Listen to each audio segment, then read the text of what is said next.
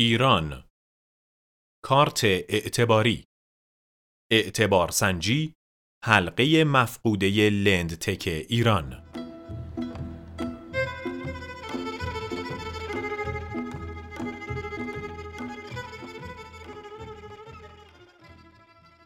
محمد رضا آشتیانی مدیرعامل قستا حوالی سال 1950 فرانک مکنامارا دوستانش را در رستورانی در شهر نیویورک به صرف شام دعوت کرده بود.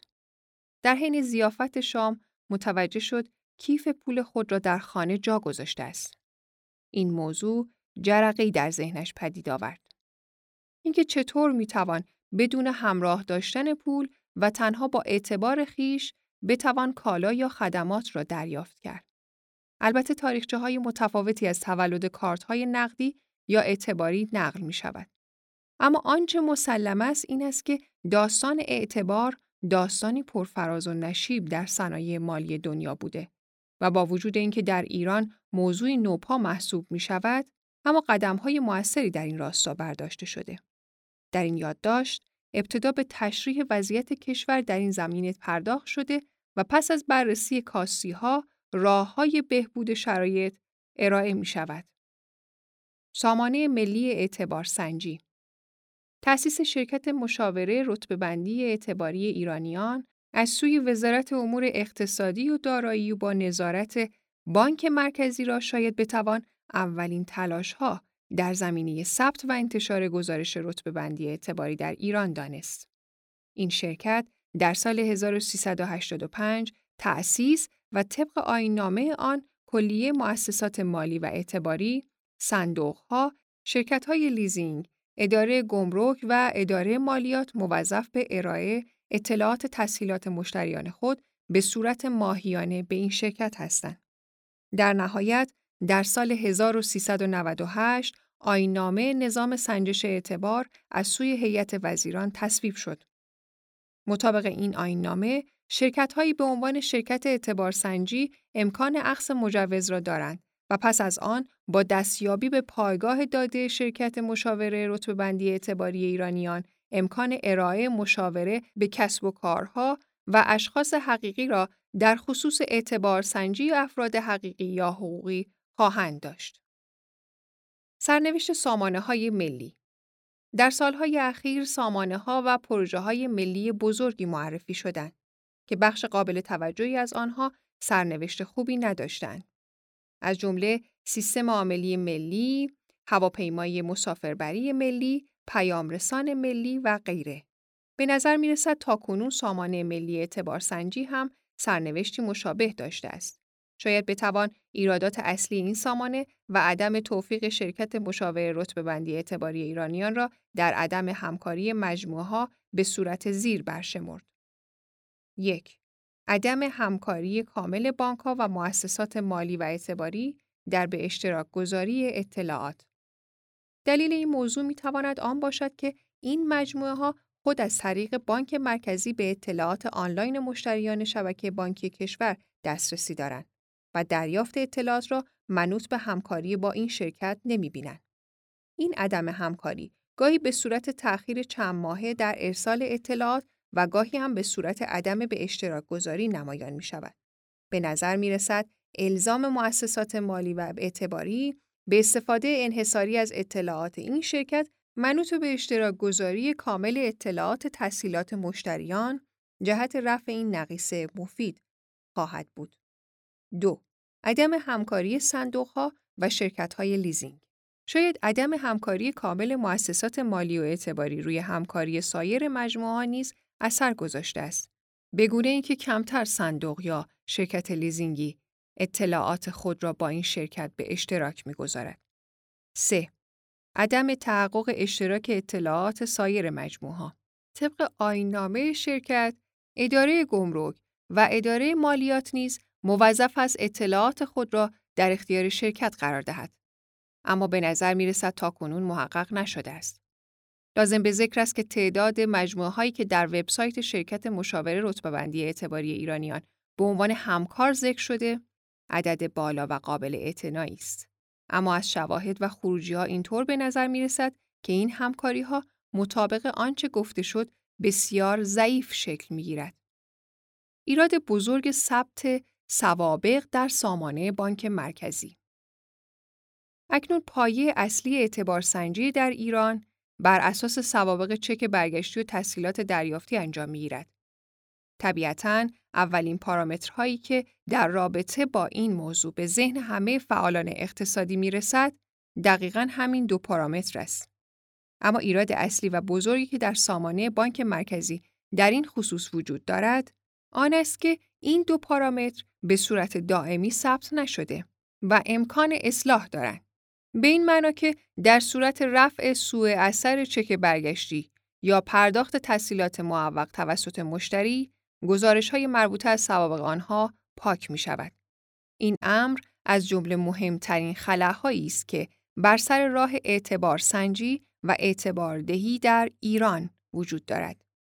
فرزن اگر فرد پنجاه ساله از ابتدای جوانی هیچگاه دچار چک برگشتی نشود، در سوابق بانک مرکزی شبیه به فردی در همان سن و سال است که همواره به صورت ماهانه دارای چک برگشتی بوده اما مثلا بعد از سه یا شش ماه اقدام به رفع سوء اثر چک کرده است. پرواضح هست که داده های این چونینی کمک شایانی به نهادها و استارتاپ های حوزه لنتک در اهدای اعتبار می کند. چک و تسهیلات پایه اصلی گزارش اعتباری پارامترهای مهم دیگری در شبکه بانکی کشور در زمینه های مختلف و حتی در همین زمینه تسهیلات وجود دارند که در میزان اعتماد به فرد متقاضی مؤثرند. اما متاسفانه همکنون گزارش نمی شود. این پارامترها عبارتند از تاریخ دریافت اولین دست چک، مجموع چک های صادر شده تا به امروز، پرونده های ناقص در حوزه تسهیلات و غیره.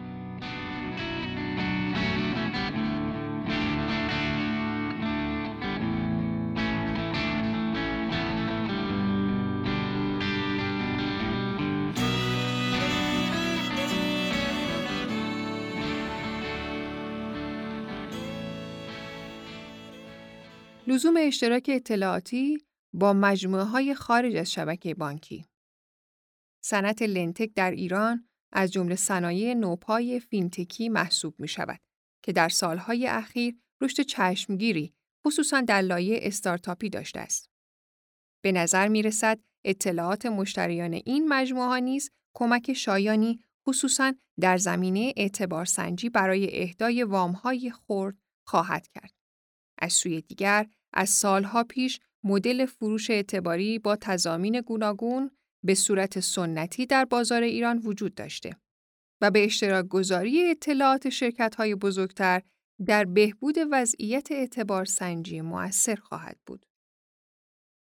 نقش بیبدیل رفتارهای غیرمالی در اعتبار افراد میزان اعتباردهی دقیقاً معادل است با میزان اعتمادی که بین اعطا کننده اعتبار و گیرنده آن وجود دارد. در واقع اعطا کننده اعتبار در تلاش برای سنجش میزان اعتماد پذیری افراد است. به عنوان نمونه، در سالهای اولیه پس از انقلاب، مدل خرید نسیه از سوپرمارکت ها بدون تضامین و تنها بر اساس شناخت محلی از افراد وجود داشته و متداول بوده است. اما در دنیای امروز طبیعتا این شناخت فردی جای خود را به مدل شناخت سیستماتیک داده است. در اعتبار سنجی به دنبال سنجش میزان اعتماد پذیری افراد هستیم. این مهم فقط از طریق مطالعه رفتار مالی فرد به دست نمی آید. بلکه رفتارهای غیرمالی افراد نیز اثر پررنگ و بعضا بیشتری در اعتبار سنجی آنها خواهد داشت. از جمله پارامترهای متداول در این امر می تواند سابقه غذایی، رفتار در های اجتماعی، مدل خریدهای آنلاین، اطلاعات جرایم رانندگی، قبوز خدماتی و مدل پرداخت آن، اطلاعات مالیاتی و وضعیت ثبت شرکت و برند باشد. جای خالی اطلاعات فردی یک پارچه. در سامانه های مشهور اعتبارسنجی دنیا، اطلاعات فردی مثل سوابق تحصیلی، سن، جنسیت، شهر محل تولد، برخی علایق و غیره نیز مورد نظر قرار می گیرند. موضوعی که در کشور ما نسبت به آن بیتوجهی شده است. به عنوان مثال، شرکت مشاوره رتبه‌بندی اعتباری ایرانیان و سامانه ملی اعتبار سنجی سهمی برای آن در نظر نگرفتند. حالان که وزن تکنیک های غیر مستقیم اعتبار سنجی در دنیا در حال افزایش است. الزامات یک سیستم اعتبار سنجی کامل عوامل متعددی در موفقیت یک سامانه اعتبار سنجی دخیل است که از جمله آنها می توان به موارد زیر اشاره کرد. شفافیت مکانیزم لازم است مردم از مدل اعتبار سنجی و عوامل دخیل در آن به صورت شفاف مطلع باشند. همچنین مکانیسم نمره دهی با وضوح بالا مشخص باشد. محرمانگی این اطمینان وجود داشته باشد که بدون اجازه افراد امکان دسترسی به اطلاعات ممکن نیست.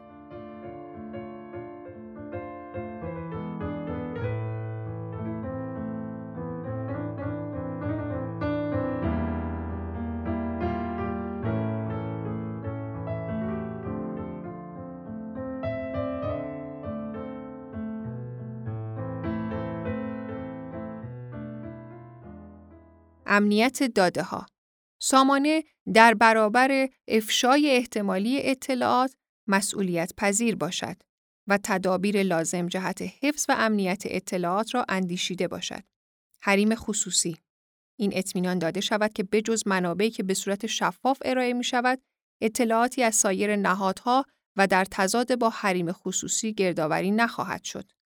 قدرت سامانه از اختیار کافی به منظور جمعآوری اطلاعات برخوردار باشد. رویای پس از اعتبار سنجی مؤثر برخی محصولات خاص حوزه لنتک و غیر از آن منوط و مشروط به حضور یک سیستم اعتبار سنجی کارآمد است. به عنوان مثال، اعطای وام بدون زمانت یا اعطای وام با سود متغیر و بر حسب ریسک نکول از جمله آنهاست.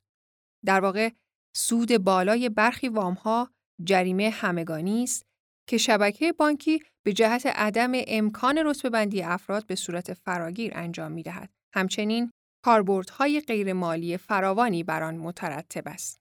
از جمله عدم دریافت پول پیش اجاره منزل یا هتل بر اساس نمره اعتباری افراد. مانند بسیاری از حوزه های دیگر، حضور پررنگ رگولاتور و سختگیری بالای آن می تواند از شکلگیری استارتاپ ها و تیم های نوآور در این حوزه جلوگیری کند. بدیهی است که حفاظت از اطلاعات عمومی و مالی شهروندان که در اختیار نهادهای دولتی است، از جمله وظایف آنها بوده و سختگیری در این موضوع کاملا قابل فهم است. اما سختگیری بیش از حد می تواند راه شکوفایی را بر این صنعت بسته و باعث عقب ماندگی کشور و محروم ماندن آن از مدل‌های خلاقانه شود.